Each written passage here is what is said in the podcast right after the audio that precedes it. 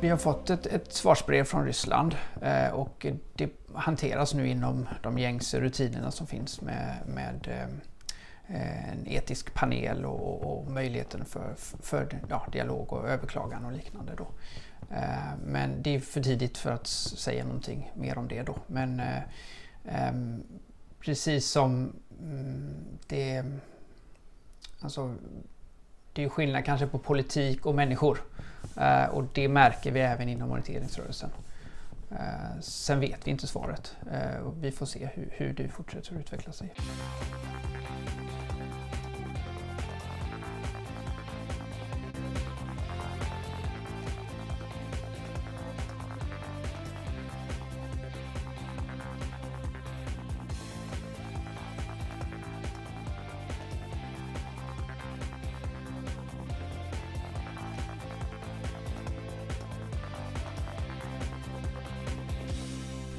Där och varmt välkomna till ett nytt avsnitt av O-ringen-podden. Idag är jag i Göteborg, Angered, hemma hos Henrik Eliasson. God morgon Henrik! God morgon! Jag har tagit mig in här hos dig.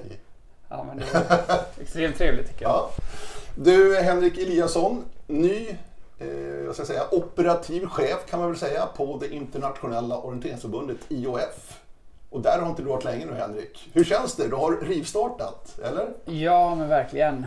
Början av januari Eh, startade jag och eh, ja, men extremt inspirerande är väl det bästa samlingsnamnet. Eh, och såklart mycket att sätta sig in i. Många processer och mycket många olika saker som vi gör.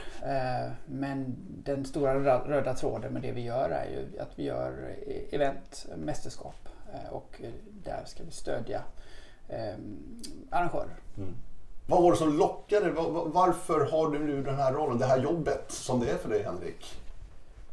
Ja, Berätta om resan liksom. Ja, ja men det har verkligen inte... Eh, ingen självklarhet alltså. Uh, men det började egentligen under, under pandemin. Uh, jag jobbade då inom Göteborgs friidrottsförbund, uh, inom friidrotten och jobbade med både Göteborgsvarvet eh, och ehm, tv-sände live friidrottstävlingen då. Eh, och det fanns en väldigt, eh, ska man säga, en stark anda inom friidrotten att vi ska få till live-event, vi ska göra idrott. Eh, och, och man brann mycket för, för, för de elitaktiva och för, för mästerskap och, och tävlingar. Och där och då så hade jag en del dialog med ja, från, ja, som individ mot vad kan vi få till orienteringen. Uh, och jag kände att eh, ja, men det gick att göra saker och det gick att, att få till saker. Uh, det gick att göra skillnad. Och, uh, och jag, det låg liksom kvar och, och, och grodde inom mig. och när den här tjänsten kom ut och, det, och den blev en, en, en tjänst som inriktad på att faktiskt utveckla event, att göra eh, kanske sånt vi inte gjort förut eh, och, och, ta det nästa steg. Då, då kände jag att men här kan jag faktiskt bidra och här tror jag att min erfarenhet eh, ja, på något sätt eh, kan vara en del, en pusselbit bland flera. Mm. Och processen då, då? För Tom Hollowell har ju haft den här plus lite till, med att ni är två stycken nu som har anställts. Dels du och Henrik och så är det Sondre Gullård, en norrman. Så ni delar liksom på Toms tjänst kan man säga. Ja men precis. Eh, så det har blivit en liten omdistribution inne på, på, ja, på, eh, i administrationen då. Eh, men det var, för mig var det också en viktig pusselbit eh, i att det blev attraktivt att, söka för att jag tror väldigt mycket på att ett platt ledarskap och en platt organisation och på samarbete. Och, och med det här delade ledarskapet där Sondre har ansvar för ja, men egentligen allt stöd emot eh, IOF Council, styrelsen eh, och alla member federations. Så, så kan vi liksom rent fysiskt uttrycka det också eh, och arbeta på ett sätt som, som jag attraheras av. Eh, att det, det, är ett team som ska ta någonting framåt. Precis som IOF och den lokala arrangören samarbetar om ett mästerskap så samarbetar vi liksom in, internt eh, och har nära dialog med våra member federations. Mm. Hur viktigt och hur lockande var det att det var ett jobb inom orienteringsrörelsen för dig Henrik? Ja, men, mm, som sagt, jag har varit inom friidrotten. Eh, det har varit extremt lärorikt eh, och, väldigt, väldigt kul. Eh, fått med mig mycket, många perspektiv som, som jag tror kanske kan ja, bli lite unika tillbaks till orienteringen. Vi behöver jobba på att, kanske främst att bli stolta i det vi gör. Vi, vi är väldigt duktiga, vi gör väldigt fina event, vi lockar väldigt många. Men vi glömmer liksom av att prata om det och vara stolta över det. Ehm, och, och det ser jag som en viktig sak att lyfta fram och i det så ingår detaljer som att visa ja, det här det här är på allvar. Vi, vi, du som är publik, du som är besökare, du är viktig och vi anstränger oss för dig. Uh, och, och, med det hör också ett strukturerat arbete med partners och med, med um, ska man säga, olika stakeholders eller intressenter som eh, den staden eller den regionen man är i och sådär. Eh, och, och, det är någonting som jag, ehm, som jag ser som en ja, men en viktig del och, och något som vi, vi gör idag men vi kan bli bättre på. Mm. För du pratar friidrotten här, om vi jämför då World Athletics som är det stora internationella förbundet på friidrottssidan med IOF på orienteringssidan. Det är en enorm skillnad i, i storlek, makt, power, pengar, allting. Det, det går inte att jämföra. Nej, det, det går verkligen inte att jämföra. Eh, sen så är det ju egentligen det är samma grundstrukturer som vi gör, samma saker vi arbetar med. Det handlar egentligen om hur mycket pengar det finns i systemet. Eh, och där, det finns fördelar med professionalisering, speciellt inom vissa områden.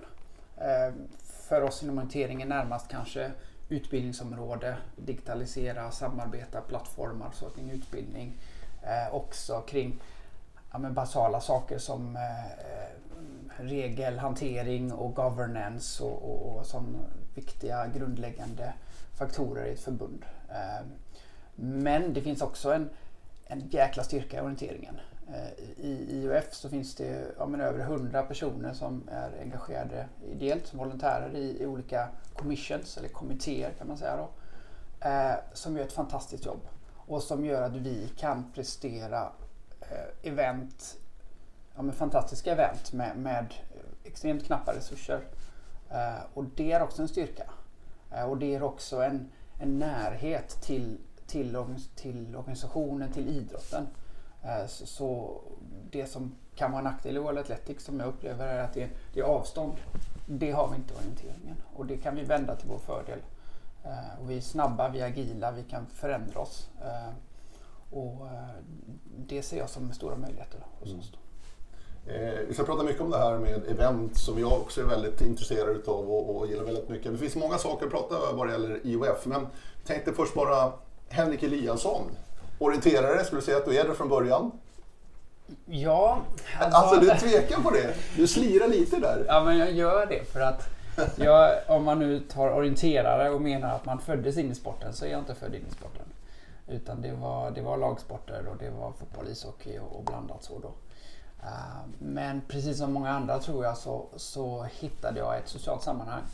Eh, hittade en, liksom en, en, en fin grundverksamhet eh, och eh, hittade inspiration för, för egen satsning och träning eh, som, eh, som ja, tog mig en bit på vägen och hade, fick väldigt många fina upplevelser. Eh, så på det sättet så är jag en orienterare eh, idag. Eh, men inte en infödd sådan. Så att, eh, lite lite definition, definitionsskillnad där. Mm. Men det är klart att eh, det, är ju, det är ju mitt hjärtas sport.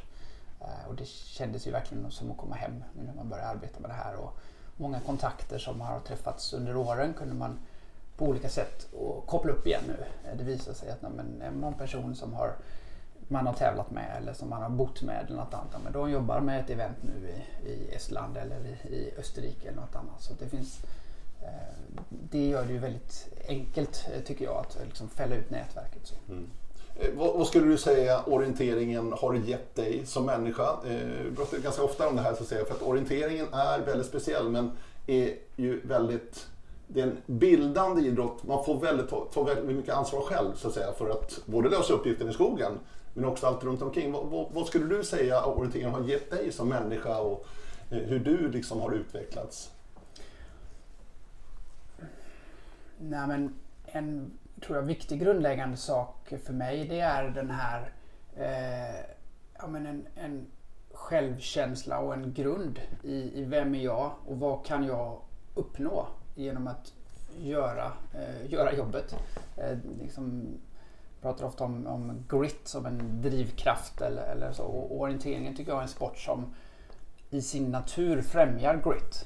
Eh, som, som där du belönas av att göra rätt beteende och det innehåller naturligt en, en, en analytisk eh, dimension som gör att du behöver se och fundera på vad, vad gjorde jag bra och det ska jag fortsätta med.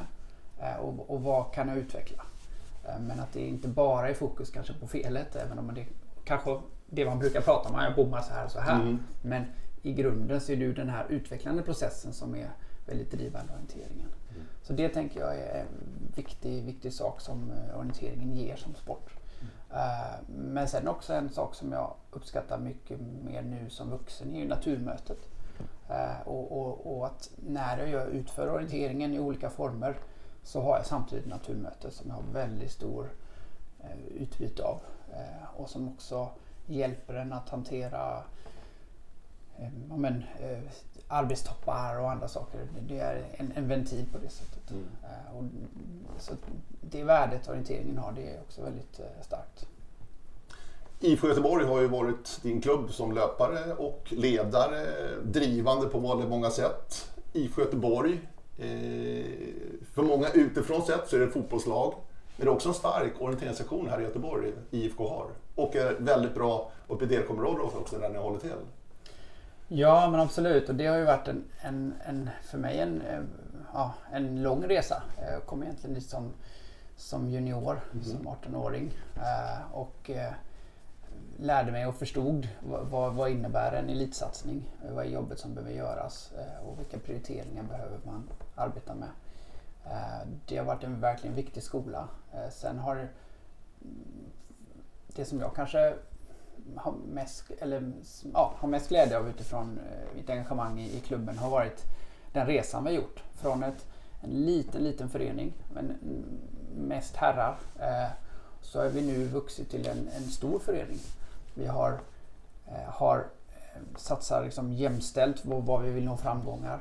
Vi har också gjort en, eh, vad ska man säga, vågat göra våra val Eh, och, och, vågat eh, tro på, på det vi gör. Eh, det är inte som alla andra kanske, eller gör, pröva nya saker experimentellt då. Och, och, och satt oss ett, ett, långsiktigt mål, vart vi vill nå och, och, jobbat med det. Den styrkan som är ett långsiktigt mål, det, det är väldigt coolt. Och sen har vi också haft tuffa, tuffa motgångar. Och inte bara sportsligt utan som, som förening som helhet. Och det, eh, när man då när man kommer vid ett tillfälle när, när eh, ja, man har framgångar på olika sätt så, så, eh, så, så, betyder det mycket när man har gjort en resa tillsammans. Eh, så att för mig så är det, det är som en, ja, men en lång relation och en, en, en, en, stor del av mig när vi, under så många år. Mm. Hur viktigt skulle du säga, du pratar mycket om målen här och olika satsningar för IK Göteborg då, och ta er framåt och bli bättre och bättre så att säga. Hur viktigt skulle du säga att 10 mil har varit i den satsningen? Att ha som ett mål och klubben då ett lag tillsammans? Ja men eh, det är den enskilt största motorn. Det är, det är så alltså? Ja, det är det absolut. Eh, 2000, om jag minns rätt med åren, 2007-2008 gjorde vi ett utvecklingsarbete och satte några, tre övergripande mål. Eh, det ena var att vi ska växa och bli en, en stor och hel förening. Eh, det andra var att vi ska hitta en, ett bra hem, en, en, liksom en bas att vara på i form av klubbstuga och liknande. Och det tredje var att, att vinna Timida. Mm. Det var liksom, det var inget snack om det. Så att eh, Jukkola kom med på ett, ett hörn där, men det är Timila som har varit driven. Uh, och, och, det är det som har är liksom motorn för så många. Uh, och, och, och, kanske det som också syntes under pandemin. Uh, att det var väldigt svårt för många föreningar. Eh, för att de som är på landslagsnivån, där, där fanns motivationen och det fanns system att fortsätta. Men för nästan alla andra så raserades det. Eh, och, och, det har varit tufft även IFK att eh, hitta den här motivationen som helhet och som klubb. Mm. Och när man dessutom inte får träffas som är en sån bärande del så det har varit utmanande helt klart. Mm. Eh, Alldeles strax lite mer om pandemin Henrik, men först jag måste bara stanna upp då. När ni väl vann Timina då 2015, Eskil Kinneberg där i en fantastisk avslutning och fight mot Thierry Chouchou av alla. Hur var känslan? Liksom, var, var det lättnad eller var det äntligen, eller var, liksom för IFK Göteborg då, den här resan ni ändå hade gjort? Ja, men, eh, ren glädje är väl det bästa man kan sammanfatta det med. Eh, en andrelagslöpare, Patrik Martner, som eh, stod kvar i follan för att ta in, ta in Eskil. Liksom så, så viktigt eh, var det och så, sån glädje var det i det. Och det, det är såklart att det också på något sätt drar ur en propp så att det blir nätt, lättare nästa gång som man har, har kommit över den där tröskeln såklart. Men men glädje tror jag är framförallt det, det, det sanna ordet och, och stämningen som var eh, då och fortfarande är. Eh, den bygger mycket på den här glädjen att vilja prestera. Eh, det, om jag jämför med kanske historier bak i, när jag var ny i klubben och kanske ännu innan dess så var det kanske mer kopplat till liksom, eh, knuten näve och, och press. Eh, och, och det tror jag är en viktig, en viktig skillnad. Eh, en annan viktig skillnad tror jag också att vi hade löpare som, som tror på det här. Som menar innerst inne, vi ska vinna. Vi ska göra det. Vi klarar det. Vi, vi har förmågan. Eh, det tror jag också är en väl så viktig skillnad. Och sen dess så är det ju IFK Göteborg laget alla vill slå. Så har det blivit nu. Ja, ja men det är i alla fall på 10 mila. Ja, på tio, ja, jag pratar om, milar. ja. Ja. men verkligen. Eh, och det är ju kul alltså. Det är verkligen det är ju i sig ett driv eh, för, för, många, för många av löparna. Jag är ju, ett, är ju inte så nära verksamheten idag men, men, men jag ser och hör eh, hur, hur det ändå samlar. Eh, och på något sätt så är ju eh, 10 milar med sin, sin utmaning med så många nattsträckor det, det är ändå en ultimat tävling på så sätt. Mm. Och damerna jagar den där segern. Ja, Har varit nära nu många gånger. Verkligen. Och, Ja. och det är så många gånger vi har varit framme och satt färg på stafetten. Och så. Absolut. Så det, det är också en, en, en, en jättekul resa. Och jag skulle nästan säga att vi har mm, störst fokus där just nu. Att, att bryta den barriären på damsidan. Det, det Och- hoppas vi. Fantastiskt nytillskott också. Ja men verkligen. I en av världens bästa orienterare, Simona Ebersold. Ja, det är inte dumt. Nej, det, då blir UK glada. Ja. Hon avgjorde ju 10 mila i Glimåkra förresten och sprang för Torun Solistajat. Nej, jo, Torun Solistajat. Precis. Nej, Tampere Pyrynte, förlåt. Tampere Pyrynte, så blir det rätt här. Eh, Simona sprang den tredje långa sträckan där och avgjorde tävlingen redan där. Hon springer för IFK Göteborg från och med i år. Eh, hon är tillsammans med Kasper Fosse då. Giganten på här sidan. Pandemiåren 2020-2021 har ju påverkat oss alla på ett eller annat sätt. Det är ju ingen tvekan om. Och du Henrik har ju varit inne i orienteringen här på ditt sätt. 2020 då med SM-tävlingarna här i Göteborg på hösten. Och i fjol då de här tävlingarna som dök upp i Västervik där. Hur, hur tänkte du i de här lägena Henrik? För du var verkligen drivande här. Ja, nej men, som jag beskrev lite förut så, så såg jag hur andra idrotter verkligen kämpade för sina elitaktiva eh, och kände en frustration. Eh, och, men samtidigt tänker jag att ska det hända någonting, ja, men man kan inte bara gnälla, man måste göra någonting. Eh, så att, Dels var det ja, men individuella dialoger eh, för att eh, räcka upp handen. Eh, så här, men är det en 10 på gång? Vi är redo att komma eller vi skickar volontärer. Eh, är det ett SM? Säg om vi, om jag kan bidra på något sätt. Den typen av initiativ. Eh, och tar man exemplet med SM i Göteborg då så så visste jag genom mitt ideella arbete med kartor att det fanns några områden och det fanns arrangörer som var på tårna eh, och kunde helt enkelt matcha ihop det med, eh, med behovet som uppstod då vid, vid ett av återbuden. Jag tror det var uppe i, i, ja, eh, uppe i Norrtälje-trakten som, som det inställt. Um, ehm, och det gav mig en, en, var en väldigt stor boost tycker jag att, eh, eh, att vi kunde utnyttja det momentumet i, i svensk orientering och att vi fick till live-tv-sändning i SVT och sådär. Jättekul. Ehm, och där gjorde jag ju egentligen bara uppstarten. Sen var det ju så många andra som bara gjorde ett grymt arbete. Ehm, men, men, ehm, men som sagt, jag såg det som en, en, en viktig ögonöppnare och se att går vi ihop och samarbetar då, då kan det hända saker. Eh, och, och ehm, att föreningarna faktiskt har en, en, viktig roll här och bestämmer sig ett antal elitklubbar för att skapa ett event, eh, och det ihop, ja men då blir det ett event. Eh, och att, att, att vi, det är ett tänk och ett arbetssätt som jag tror är positivt att vi samarbetar helt enkelt. Mm. Och lite det här du har berättat också innan Henrik att när du väl drar igång någonting och IK Göteborg kommer dit och andra elitföreningar det visar också vägen öppnar dörren. Ja men okej, de kan köra, då kan vi vara med där också. Det här är nog säkerställt vad det gäller restriktioner och pandemibestämmelser och annat som då rådde ju under de här tävlingarna. För så var det i Västervik till exempel mm. förra våren. Mm. Som också gick väldigt fort sådär att sätta igång. Det var ju också du som var lite pappa och grunden bakom det.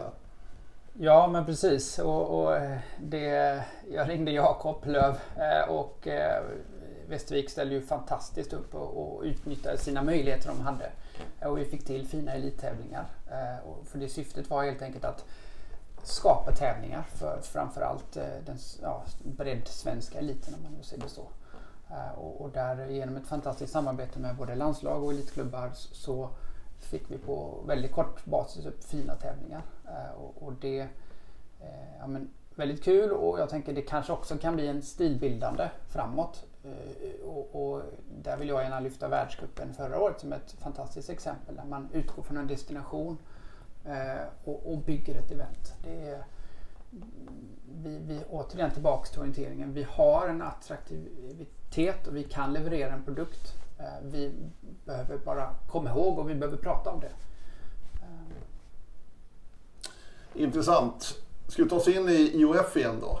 För det finns en, det är en härlig framtid, jag ser framför mig i alla fall. Och vi, jag tycker vi blir bättre och bättre på många saker. Även om vi fortfarande är en ganska liten spelare i tv-sammanhang till exempel.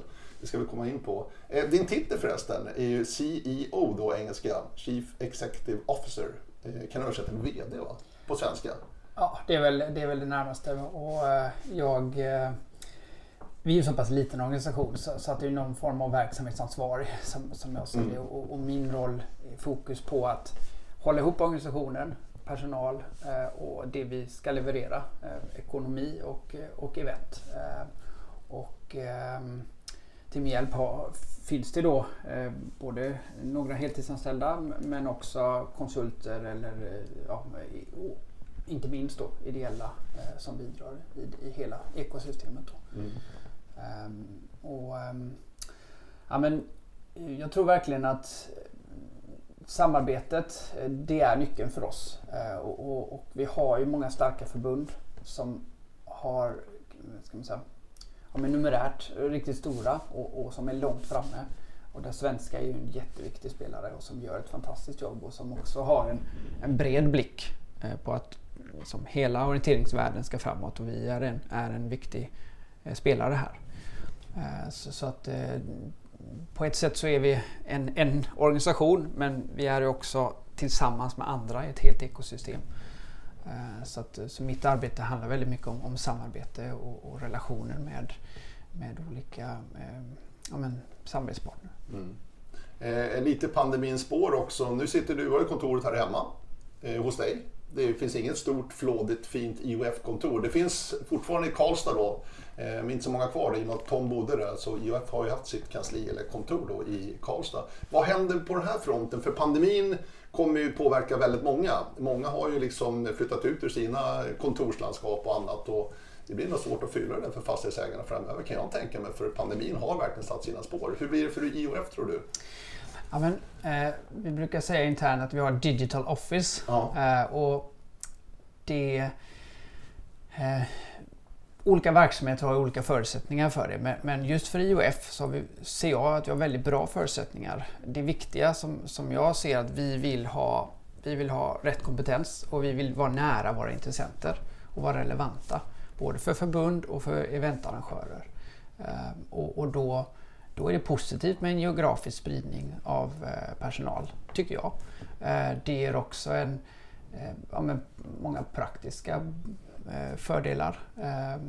Sen så självklart så, så blir det inte den här kontorsstämningen så. Det kommer man inte ifrån. Men när alla jobbar från en digital bas så är det också lättare att, att bygga en, en digital samvaro.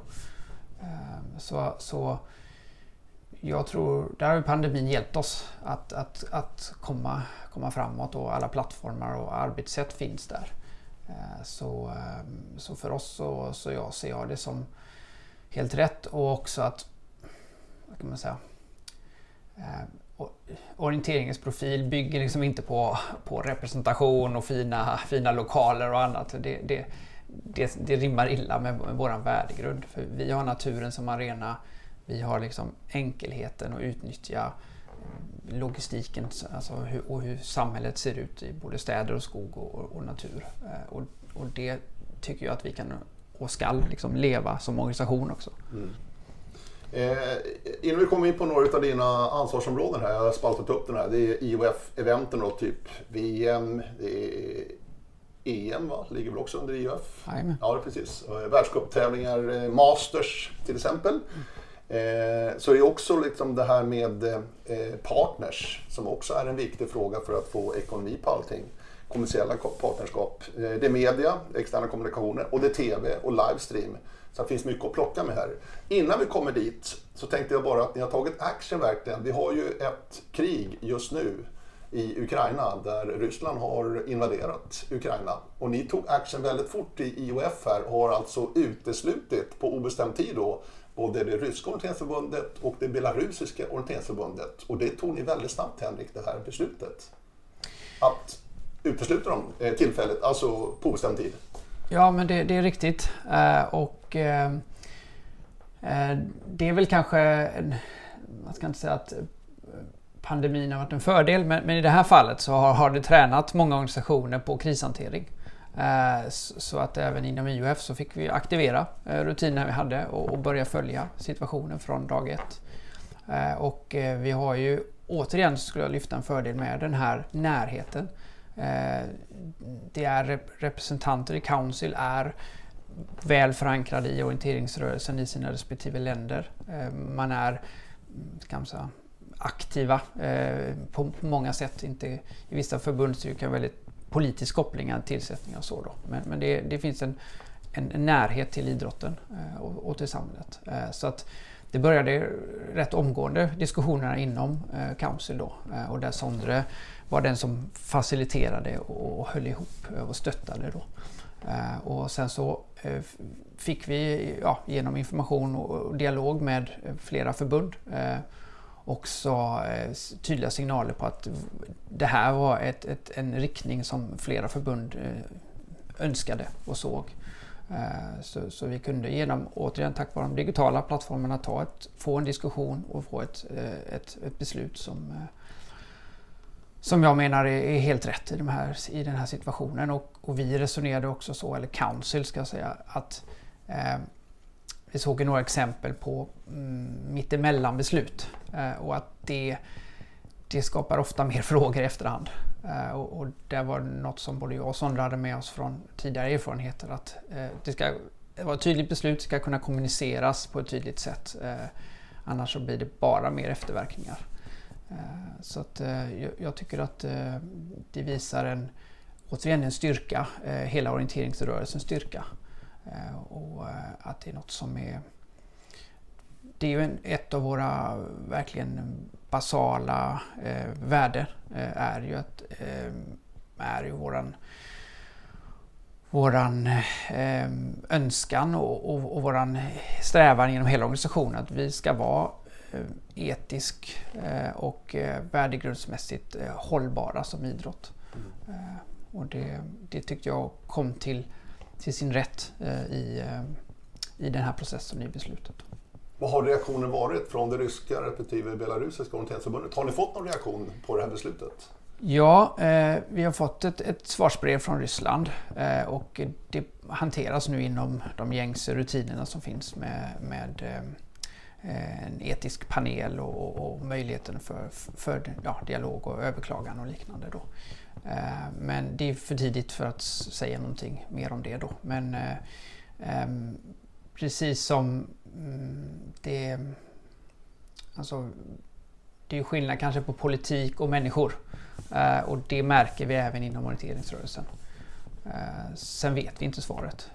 Vi får se hur, hur det fortsätter att utveckla sig. Men, men ehm, det har funnits en, ett perspektiv i att, att försöka se, eh, se orienteringen som community och att, att, att vi är människor. Eh, och att, att eh, det här, och, men vi också ta ett tydligt politiskt ställningstagande. Mm.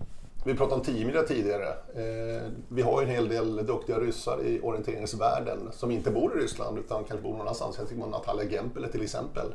En av världens bästa kvinnliga orienterare som bor i Schweiz. Eh, hur är det med dem och deras medverkan i till exempel då 10 här framöver? Vi behöver inte krångla till alla regler men det kommer finnas en möjlighet för dem att springa i alla fall.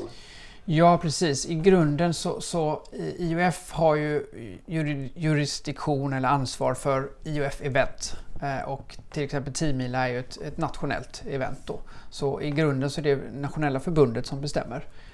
Där har IOF försökt att hjälpa genom att ta fram rekommendationer och, och, där vi Eh, ska man säga, tagit hänsyn till den praktiska situationen. Att, eh, att det kan ju vara ryssar som bott många år eh, i Sverige eller i Norden eller i Schweiz eller någon annanstans men inte har ett medborgarskap.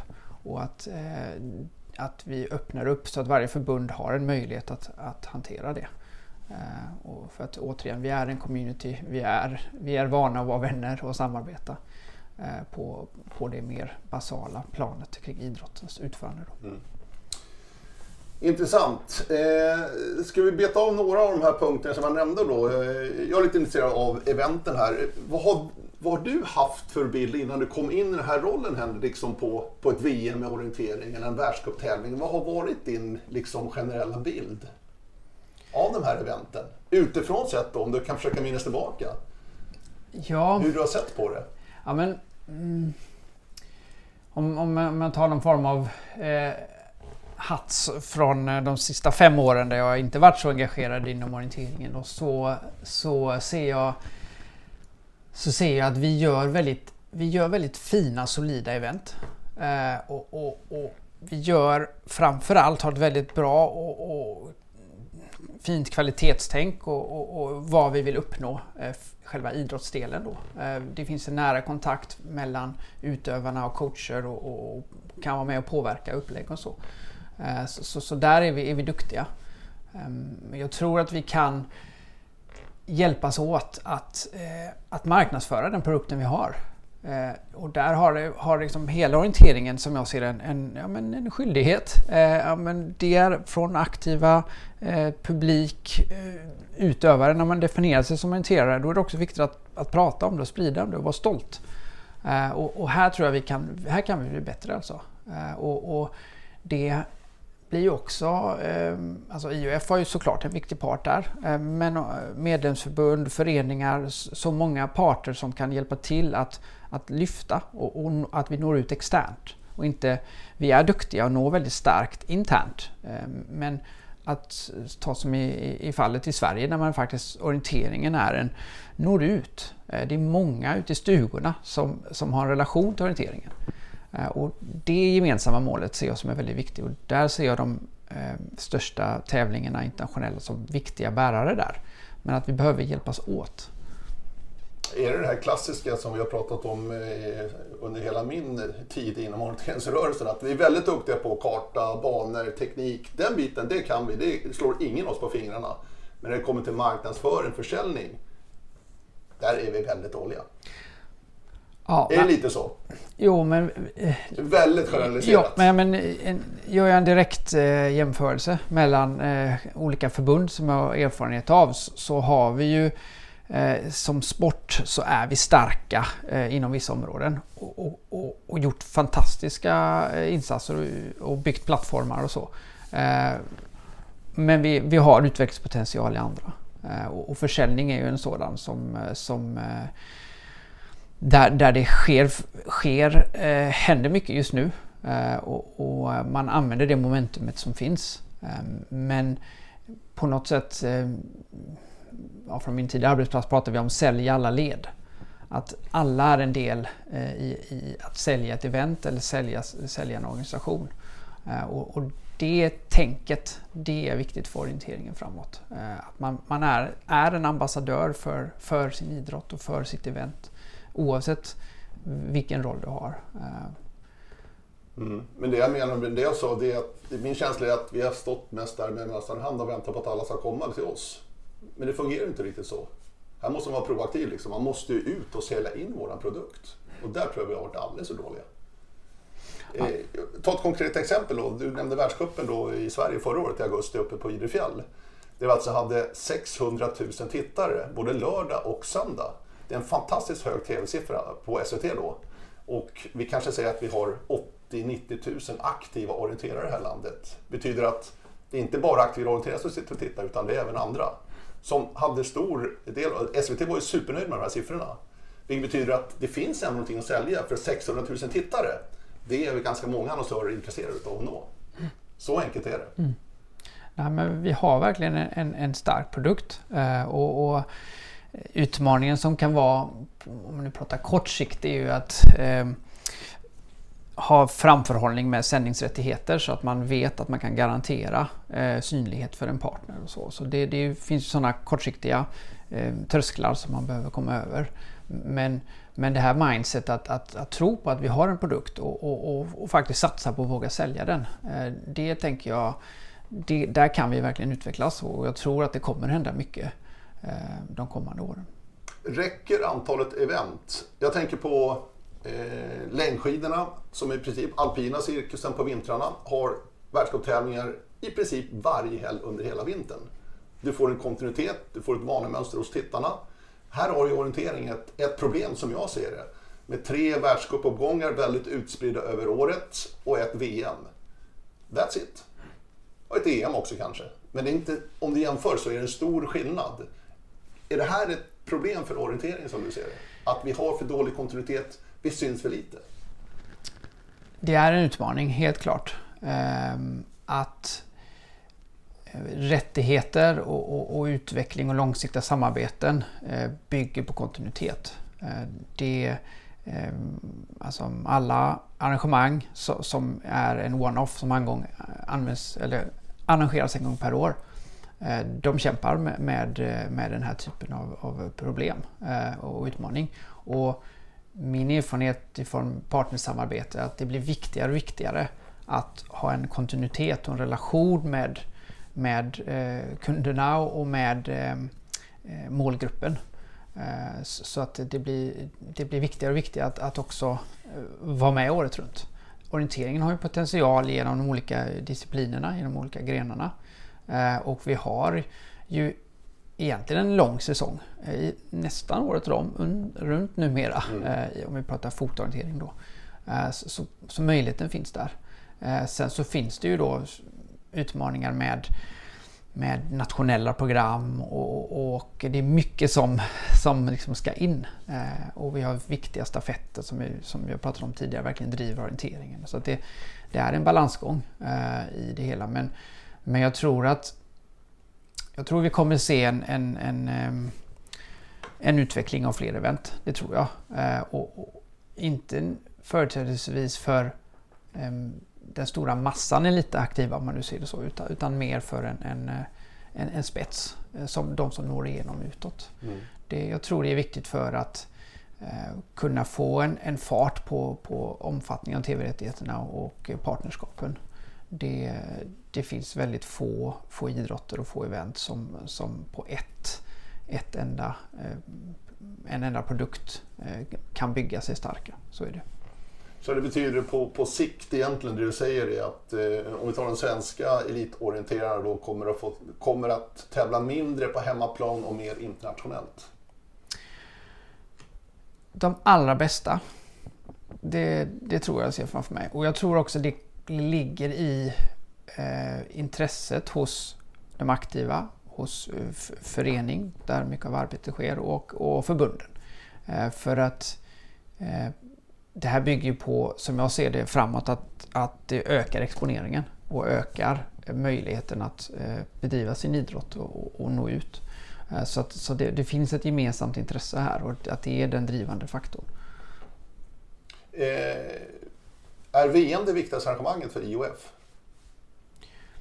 Ja, det är det. Eh, på ett sätt. Om man tittar på mm, omfattningen av det. Eh, det är där vi har flest, eh, över mm, ja, snart tio nu eh, signerade eh, nationella TV-broadcasters som sänder. Eh, och det är också en, den, vad ska man säga, festen för orienteringsfamiljen. Så, så det är det. Men det har gjort en, en väldigt fin resa med världscupen. Eh, så att idag innehållsmässigt så är det, är det inte stor skillnad på en världscup och VM. Eh, så att där har det breddats de senaste året, gjorts ett väldigt starkt jobb från, från, ja, men från alla involverade parter. Mm. För här har det skett en tydlig förbättring då att det är fler och fler ändå som sänder tävlingarna i olika länder. Mm. Där har det skett en ganska stor utveckling de senaste åren för att det var ju Sverige, det var Finland, det var Norge kanske under ganska många år. Mm. Men nu har det ju hänt någonting. Vad är det som har hänt? Ja, men jag skulle säga eh, strategiskt arbete från IOFs sida. Långsiktigt strategiskt arbete. Eh, Tom Hollowell har verkligen gjort en insats där eh, tillsammans med många andra. Och, och, ofta är kedjan att, att, att, man hittar, det finns ett intresse och det hänger ofta ihop med eh, framgångar från, eh, från, i det landet. Och, och så får man till en, en eh, att de kanske köper highlights, sammanfattning och sen så har de en, en, en halvtimmes relive på, efter en tävling och sen så går man till livesändning.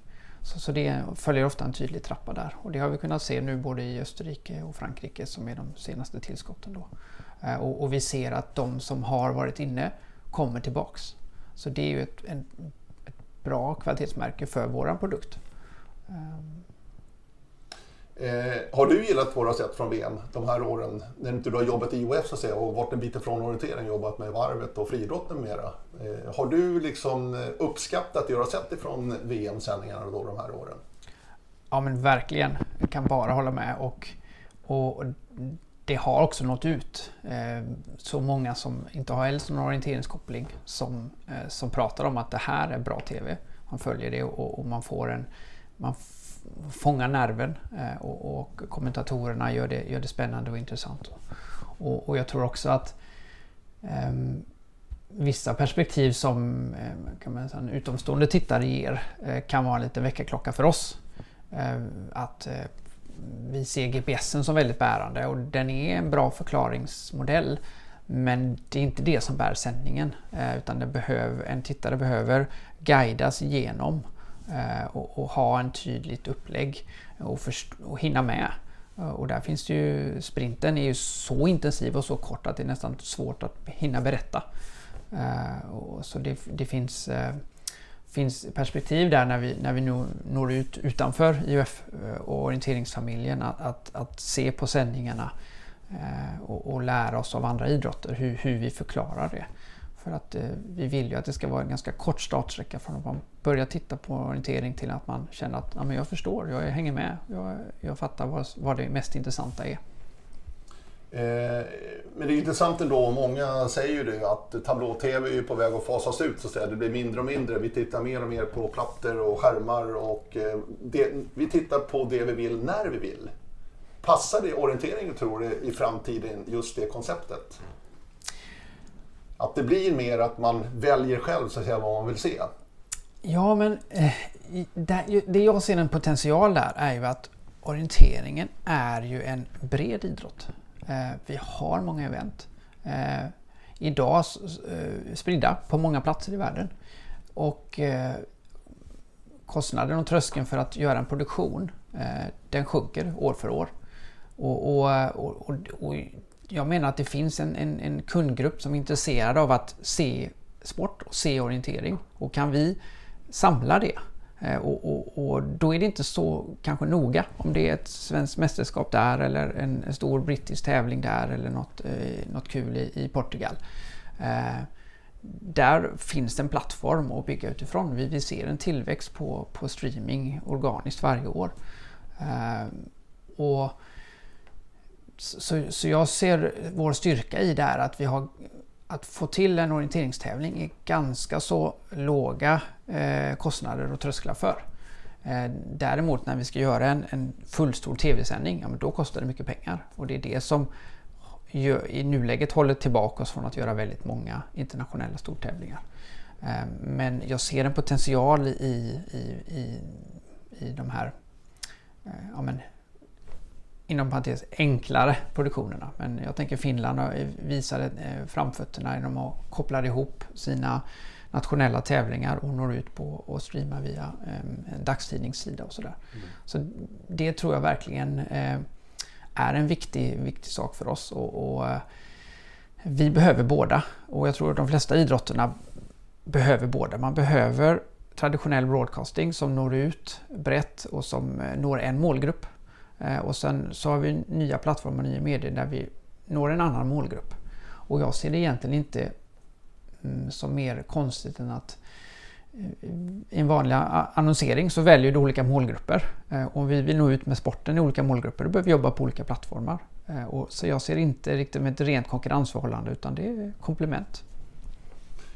Du var inne på det tidigare, det här med att söka destinationer, att man börjar den änden och sen då tar man tag i själva orienteringstekniska efter det. Är det någon strategi du bär med dig nu som du ska försöka liksom applicera också framöver på IOF-eventen som kommer? Att just hitta en destination och en intressent där verkligen som, som vill ha arrangemanget, eventet.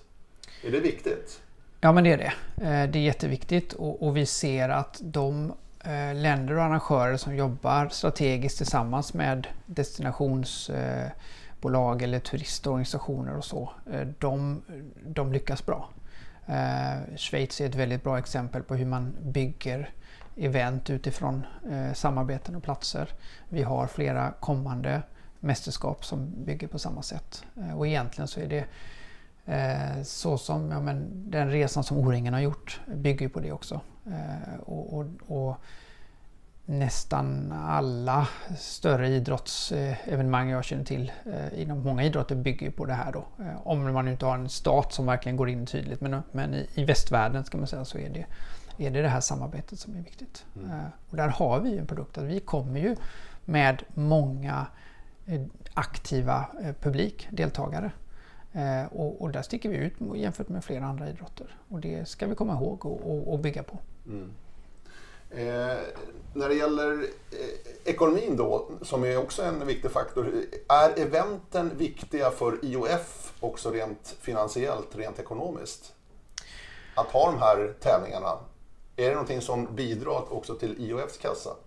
Ja, eh, på marginalen kan man säga. Eh, IOFs strategi är ju att få till de här eventen och få dem på en bra, hög kvalitet. Eh, så att det mesta av pengarna går in och vänder. Eh, och det är vårt syfte.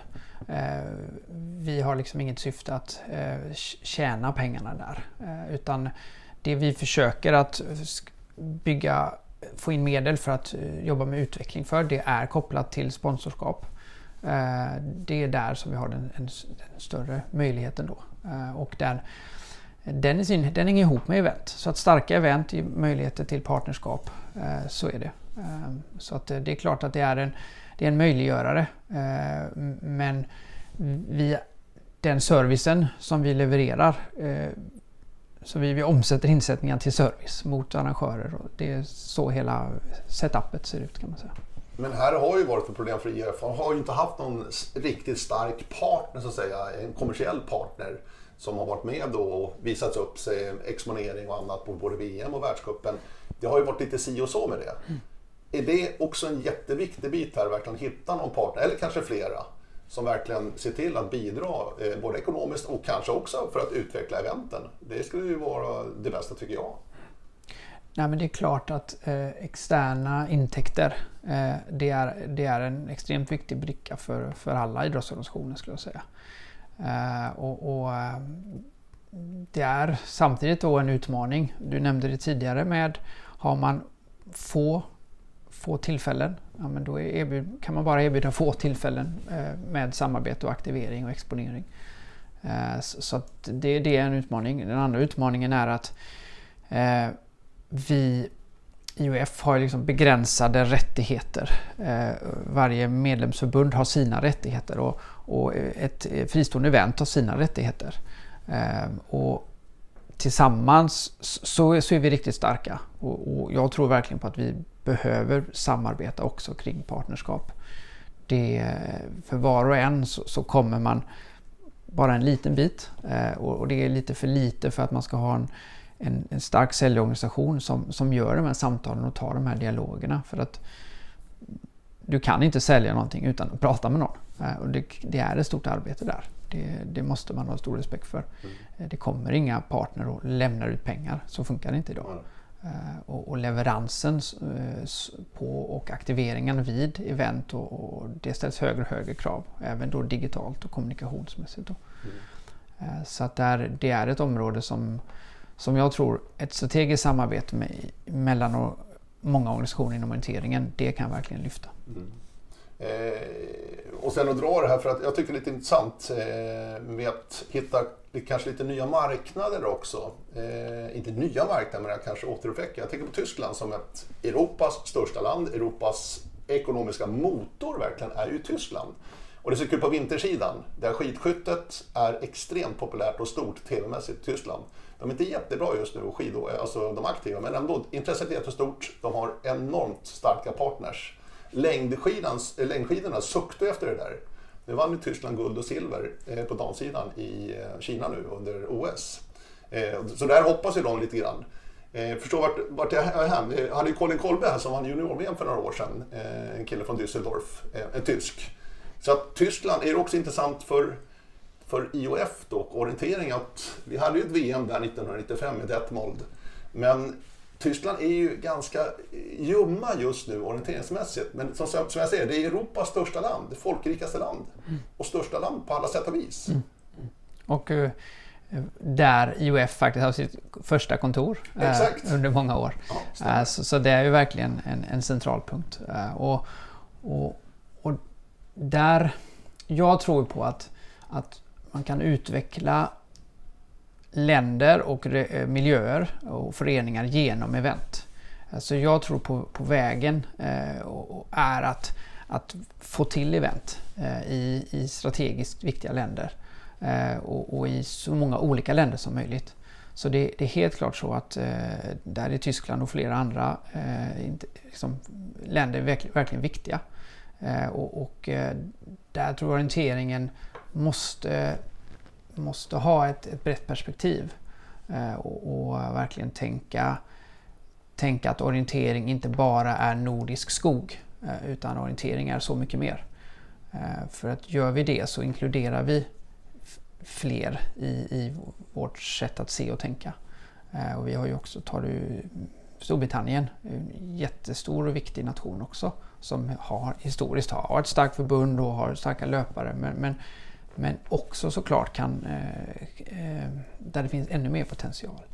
Så att jag, jag, tror verkligen på att event kan, kan bidra eh, och jag har förhoppningar. Vi har The World Games i USA nu.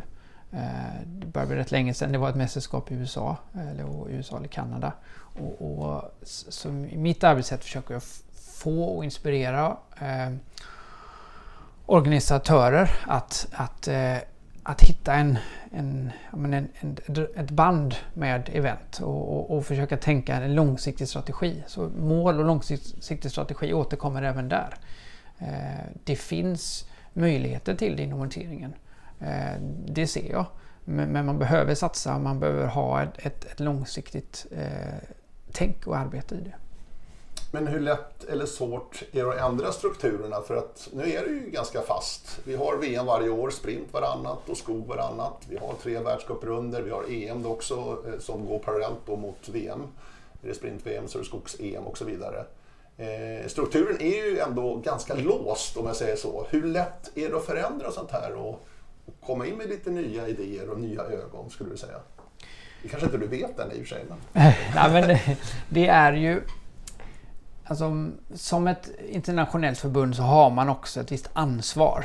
Eh, och ansvar för att det vi gör inte ska förändras för fort. Det måste, finnas en, måste häng, kunna hänga med för det, det, är, det är många länder, eh, det är stora processer. Så det, det är naturligt att det tar tid. Eh, och, och så, så, mitt perspektiv är att om, om, om 6 till 8 år, då börjar vi se förändringar. Det som jag jobbar med idag. Mm. Eh, det är bara en helt annan eh, tidslinje i det så. Men eh, bara för att det händer om många år så kan vi inte sluta utveckla. Utan arbetet måste vi göra nu för att, att kunna få till en förändring framåt. Sen sitter inte jag på svaret, jag tror ingen individ sitter på svaret hur ska vi göra? Men att vi arbetar med de här frågorna, att det är en levande dialog inom orienteringsrörelsen. Det tror jag är en grundförutsättning eh, för det, att, att, att fortsätta tänka utveckling. Eh, och, och, Det jag ser en möjlighet är kanske hitta några format eh, där man kan våga experimentera. Som inte är världscup och inte VM utan någonting annat, någonting nytt. Vi vet jag sitter inte på, på svaret på vad det är idag. Men, men eh, det tror jag kan vara ett sätt att, att, eh, ja, att fortsätta den här eh, utvecklingslusten som jag upplever finns som orienteringen. Ser man några år tillbaka så ha, har vi ju verkligen utvecklat vår idrott. Och, och, det tror jag är nyckeln till varför vi är så attraktiva idag. Mm. Och det behöver vi fortsätta med. Mm. Men det vet ju du också, alltså, vi är ju många i den här idrotten som eh, tycker väldigt mycket och är väldigt konstruktiva många också. Men det fastnar ofta någonstans på vägen i de här strukturerna som jag pratar om. Det gäller även här i Sverige. Eh, det är min känsla i alla fall. Det är inte så lätt.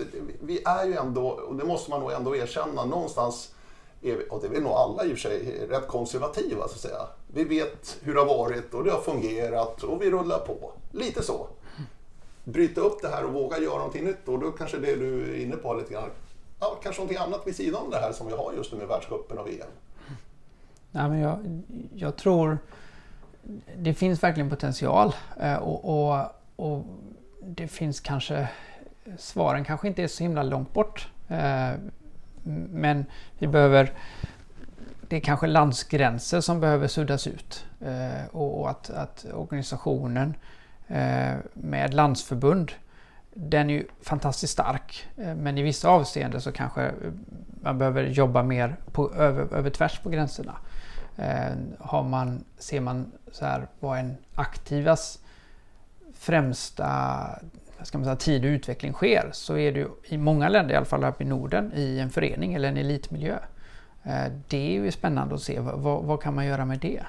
Eh, och i i andra delar av, av världen så är det andra eh, framgångsfaktorer. Eh, universitet eller, eller eh, ja, eh, nationella miljöer och så. Och där, där, det tycker jag är spännande att, att se hur, hur skulle man kunna koppla ihop det. Eh, för att de här miljöerna är ju starka motorer i orienteringen. Eh, och, och, är ofta ett, det är från många olika länder och från många olika eh, ja, men platser i ett land också. Eh, så att eh, traditionell kanske landslags eller klubbstruktur kanske inte funkar helt hundra där. Utan då är det något annat vi kan göra då.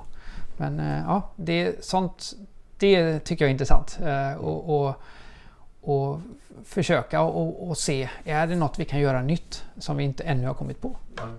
Och sen är det ju skillnad på tävlingar och tävlingar. Men stora VM är en sak och våra vanliga nationella tävlingar hemma är en annan sak. Mm. Eh, vi är inne på det tidigare lite grann eh, när vi pratade Henrik att den stora kostnadssidan på en orienteringstävling är ju kartan. Den är dyr att ta fram, en mm. karta, eh, med alla de normer och att alla kräver en riktigt bra karta. Mm. Och det är där vi har den stora kostnaden egentligen på en orienteringstävling. Och den ska ju leva flera år också, den här kartan. Eh, där nu laserskannade kartor kommer fram och de plockar ju fram och de, de stämmer ju väldigt, väldigt väl. Fast inte som vi är vana vid. Eh, jag, tror, jag tror någonstans personligen att vi måste liksom sänka kraven på tävlingarna för att det är för, både för jobbigt, det tar för mycket kraft, det tar för mycket funktionärer och det blir för dyrt också i slutändan. Så att ingen kommer orka arrangera de här vanliga tävlingarna eh, som alla bara förväntar sig varje söndag att man kan åka någonstans och titta. Ja, vi kan åka dit ut den här söndagen. Eh, är det här någonting du tror kommer hända i framtiden också liksom på kartor, arrangemang överhuvudtaget? Att man ändå försöker krympa kostymen lite grann? Ja, det är svårt att säga hur det utvecklar sig men, men eh, om man vänder på det och utgår från någon form av eh, behov eh, så, så, tror jag att eh, för, för många orienterare så är behovet det man vill göra det är att göra orientering. Eh, och, och, vilken typ av, det är kanske inte det allra, allra viktigaste. Eh, och jag tänker att det syns också i all den eh, breda, breda möjligheterna det finns att göra orientering. Eh, och alla eh, fantastiska initiativ som, som görs och, och så. Um, men sen hur... Eh, alltså, kanske att, att tävlings, eh, tävlingsidrotten orientering, där, där behövs ju normer och det behövs struktur för att göra likvärdighet. Det tror jag absolut. Men, men det finns ju många andra former av orientering där inte de normerna blir lika viktiga. Uh, och, och, och, där, där finns det ju spännande... Uh, det är ju mer kanske i form av mass participation och bredd och så då. Men, men uh, bara för att ta ett exempel, när jag jobbade på Göteborgs orienteringsförbund så kunde vi se på siffrorna att tävlingsdelen, det var inte den stora delen. Utan eh, de här små eh, lokalklubbarrangemangen eh, där, eh, som gick över klubbgränserna. Det var fler deltagartillfällen under ett år än tävlingarna. Eh, och, och, jag tror inte man ska, man ska inte glömma bort den styrkan som finns där. Eh, och, och, och, där, mm, ja, men där är kanske inte kartan eller, eller eh, terrängen eller allt. Det är liksom verkligen olika drivkrafter som, som skapar de aktiviteterna och det finns en stor spännvidd. Eh, så att jag, i grunden tänker jag att vi måste, eh, precis som alla idrotter, måste se vad är, det, vad är våra akilleshälar? Vad är, vad är det som eh, håller oss tillbaks på, på olika sätt? Eh, och, och, våga, våga se eh, se de eh, ska man säga, tyngderna som man kanske släpar in fötterna. Sen så, så på kort sikt så ser jag inte att, att vi kan inte ta bort normer, vi kan inte liksom på det sättet i tävlingsorienteringen. Men jag ser ändå en, en, en, en potential i, i vad, eh, vad digitala både produkter och digital data kan, eh, hur mycket mer man kan nå och hur mycket mer man kan skapa. Eh, så det, det är verkligen eh, en spännande del och, och, som jag tycker också för oss in oss på e, e-sportspåret. E vi har ganska länge inom orienteringen provat olika varianter och det finns men, men hur, hur, vi har all den här öppna datan som finns det är ju en fantastisk potential till, till liksom en e-sport del av orienteringen. Det är spännande. Ja, och, och Trailo som vi lyfta fram, eller, eller precisionsorienteringen, har ju eh, nu under pandemin eh, gjort eh, fantastiska event. Eh, från, återigen från volontärs eh, ideellt håll byggt upp. Men, men det visar att, att det går på att verkligen eh, sudda ut gränser eh, och att ett fysiskt event kan fortsätta vara, vi kan kombinera det med digitala event och vi kan ha rena digitala event. Och det, det är väldigt inkluderande eh, och det tror jag är en, en, en nyckel för, för oss. Mm. Sen har vi skidorienteringen också och du ska på VM nu i eh, Finland, uppe i Kemi. Precis. Där det avgörs. Och det blir det första VMet då utan ryskt deltagande vilket kommer att påverka tävlingen väldigt, väldigt tydligt i och med att ryssarna är så pass starka på skidorienteringssidan. Vi såg detsamma på skidorna nu när eh, de bästa ryssarna inte var med i Holmenkollen till exempel och åkte. Det är klart att det blir en annan tävling utan ryssarna. Men hur tror du det här kommer att tas, äh, hur har det tagits emot tror du hos de aktiva att ryssarna inte är med nu? För att det påverkar tävlingen så tydligt. Ja, det, det är svårt och, och jag tror att det, varje individ tänker lite olika där. Men, men om jag utifrån ett kanske eget perspektiv, en reflektion, så, så, så, så tänker jag att när man är en man fokuserar på sin prestation och vad man själv ska prestera. Eh, och det, det är det man vill optimera. Eh, och, och, sen, eh, och det är också där stoltheten kring, finns kring vad man har åstadkommit. Och, och sen så en medalj blir ju såklart en, en, en bonus eller något som, som bekräftar en prestation. Men, men jag tänker att de flesta aktiva har sin prestation i fokus.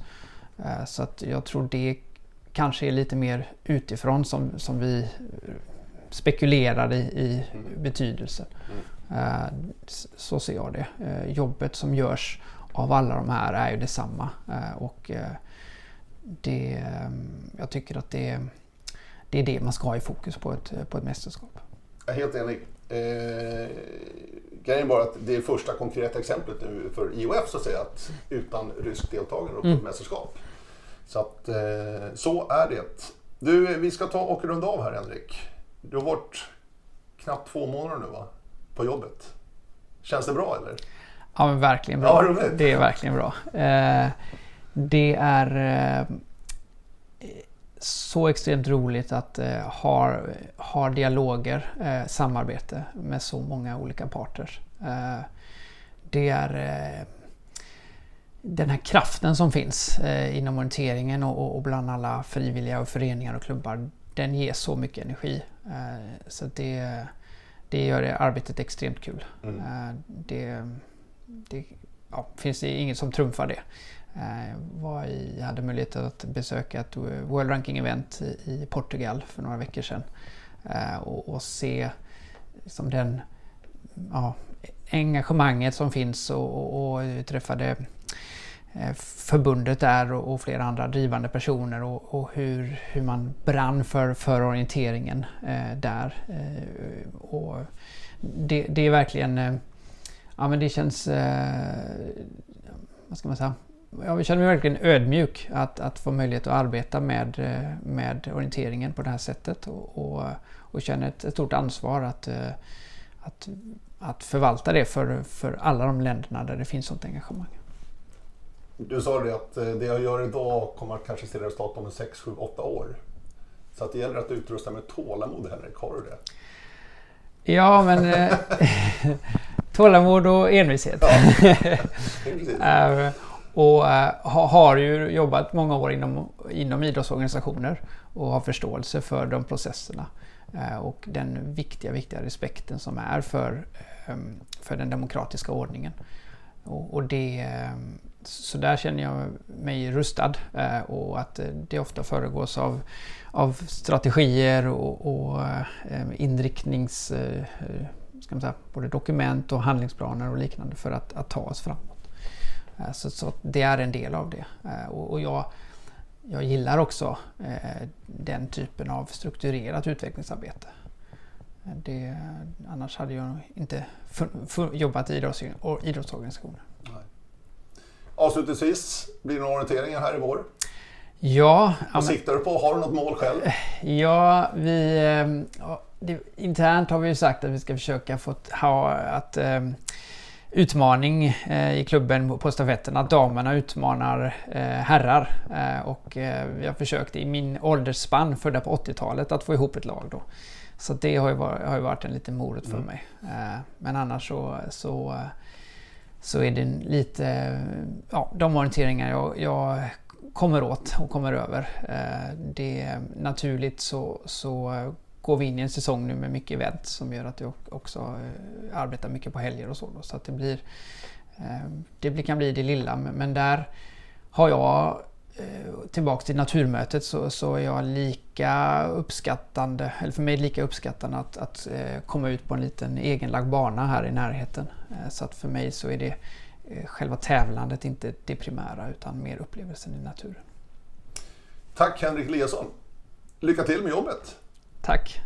Och hoppas ni har lyssnat färdigt nu eh, på den här podden med Henrik Eliasson. Alltså. Vi eh, säger så att skicka gärna eh, kommentarer, drömgäster och annat till radio snabel Vi säger tack. Hej då!